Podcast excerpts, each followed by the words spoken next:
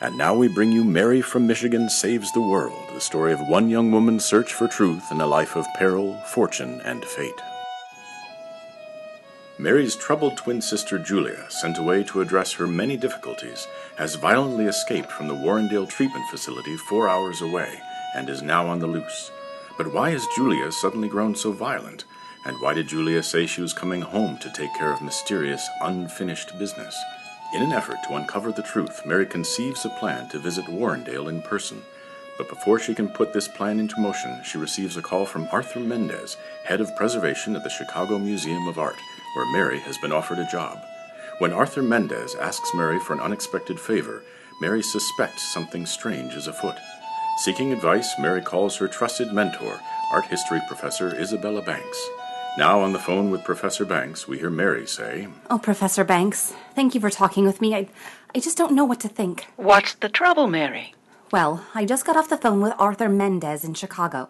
He says that Hubert Barker at the Detroit Art Museum has acquired a tapestry, a medieval tapestry, apparently from around the year 1240. Well, that's wonderful. Yes, only Arthur Mendez says Mr. Barker's mistaken, that his tapestry isn't from 1240, that it's actually a forgery, and that Mr. Barker is asking Arthur Mendez to buy it for the museum in Chicago. Mary, are you sure that's what Arthur said? Because that doesn't sound like Hubert Barker to me. Well, that's what I thought. But yes, I'm sure.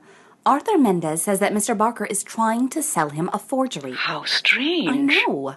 And then Arthur Mendez asked me to take a picture of the tapestry in secret, and then to send the pictures to him without telling Mr. Barker. Really? Oh, but Professor Banks, tell me if you think I'm crazy, but I I think I'm going to do it. Well, in fact, that would be th- my advice, actually. Such a strange situation, but if you go ahead and do what Arthur asks, you'll have a chance to figure out what's going on with him and this medieval tapestry. I, for one, would very much like to find out what Arthur's got up his sleeve, wouldn't you? I would. Well, Mary, I knew you were wonderfully smart and resourceful. I guess I shouldn't be surprised you're cunning, too, although you don't look it. Well, I just hate to think that poor Mr. Barker might be taken advantage of. He was so nice to me when I interned with him working on those beautiful quilts. Yes, yes, Hubert is a wonderful man. I thought I could say the same thing about Arthur Mendez, too, but now I'm not so sure. What he's asking is very unethical. He must have some very compelling reason to ask you to do it. What could it be? I don't know, Mary, but one piece of advice. If you do what Arthur asks, you shouldn't do it alone.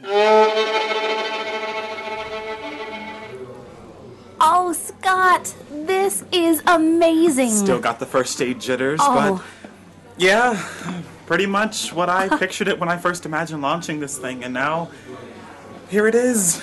Mandrake is officially open for business. It's so big.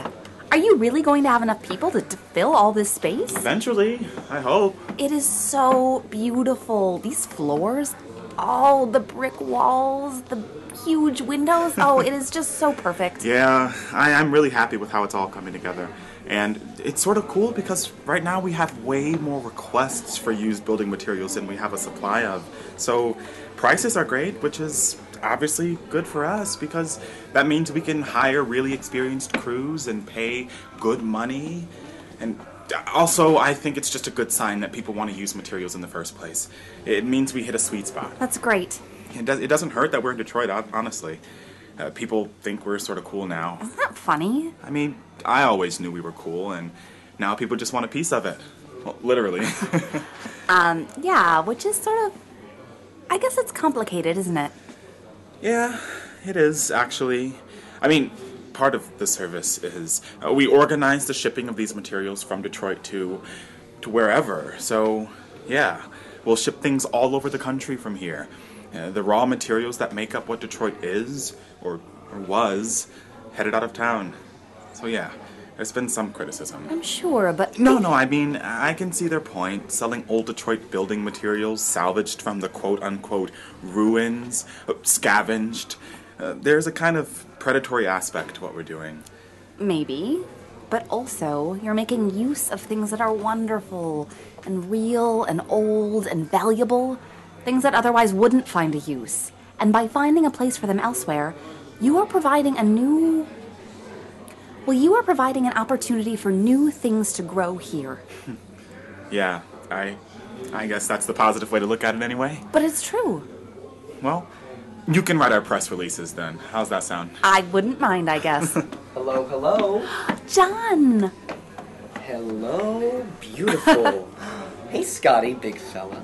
Look at him, Mary. He's so perfect. Oh, please. Oh, what about this place? It's amazing. Well, thank you, because I picked it out. You did more than that. Yeah, I found it. Actually, it belongs to this crazy cousin of mine from Lansing who was like buying up Detroit warehouses when nobody else would touch them. Everybody thought he was insane, but now he's obviously sort of a genius. You must be doing all right. Uh, yeah. I tried to convince him to let Scott buy this place, but he was like, uh, no, we are still literally at the bottom of the market. This is just the start. but at least we got a good deal on the lease. Funny what stock options can do for you when you need something but you don't have a lot of money to hand out. So, first day. People look busy. Oh, look at Angela staring at her computer. She's just locked in.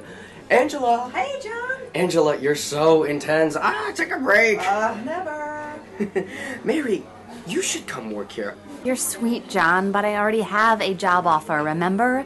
In Chicago, at the Chicago Museum of Art. Ugh, but that's so far away. You should work here. You should stay with us. Okay, actually, you know who called me today? Arthur Mendez from the museum in Chicago. I hope you told him to go stuff it. Uh, well, you know, he asked me for a strange favor. Don't tell me this guy's a pervert like the guy on the train. No. Okay, but Scott, John, you can't tell anyone, all right? I mean it. Who would we tell? Uh, The only person I know is John, and he doesn't know anybody. Well, I know Mary, but she already knows this secret, whatever it is. Wait, what? You know Mary? Like- Like Mary Marshall? Uh, I do.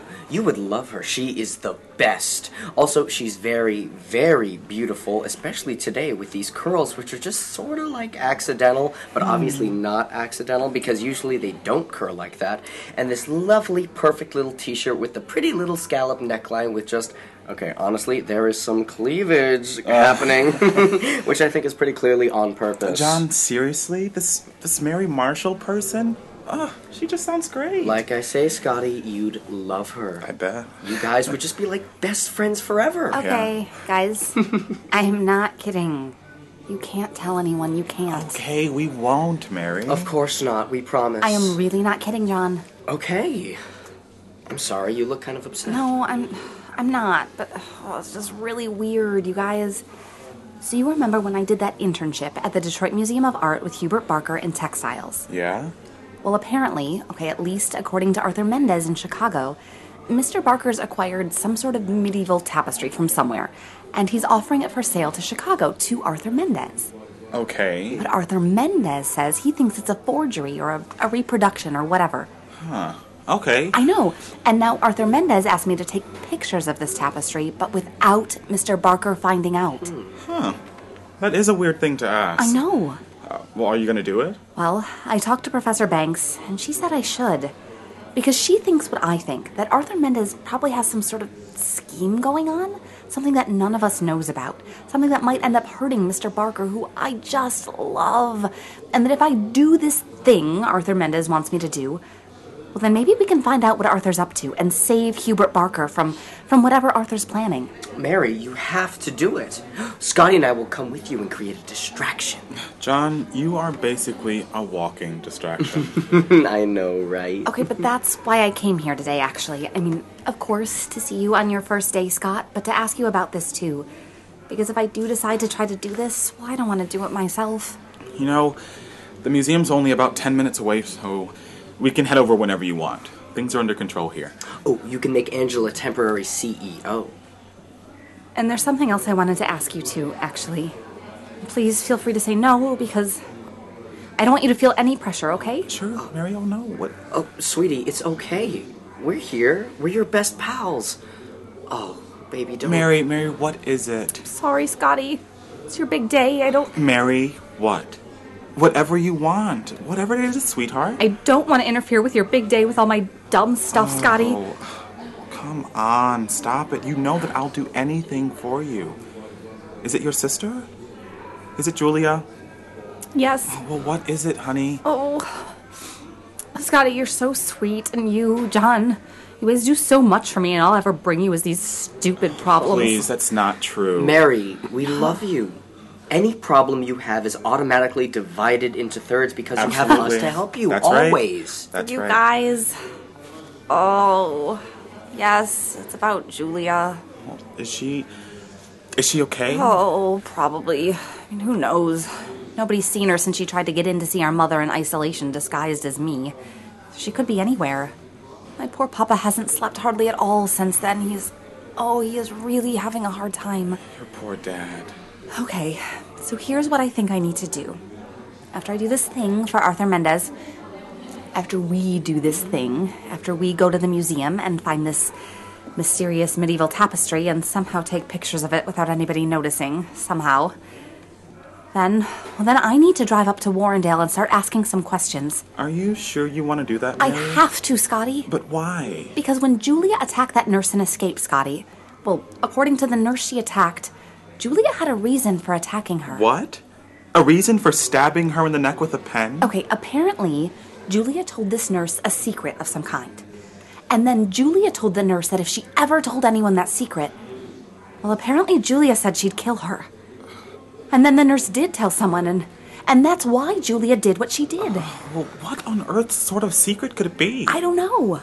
Wow. Mary, I am so sorry. Oh, John. Your sister sucks. Yeah, she really does.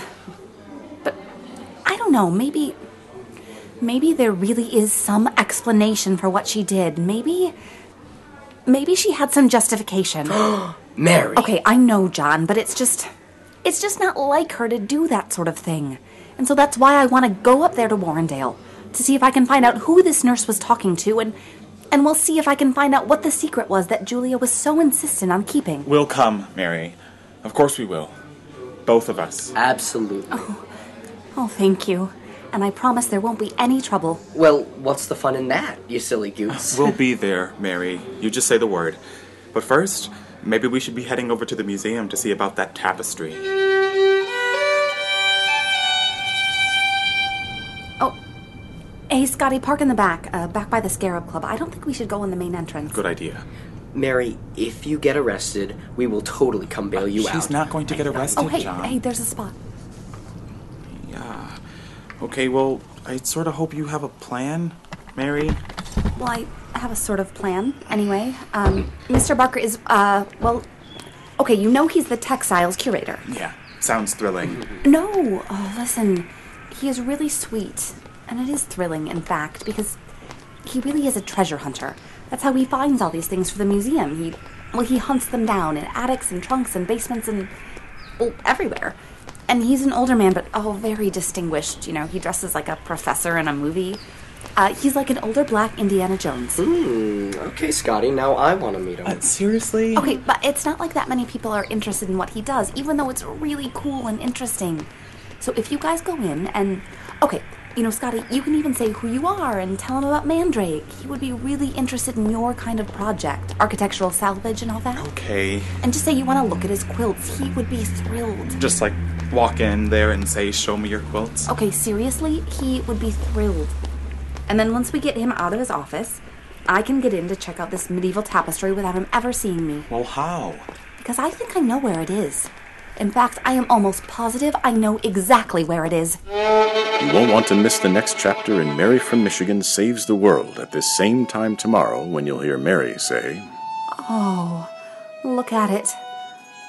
Look at it. It's it is so beautiful.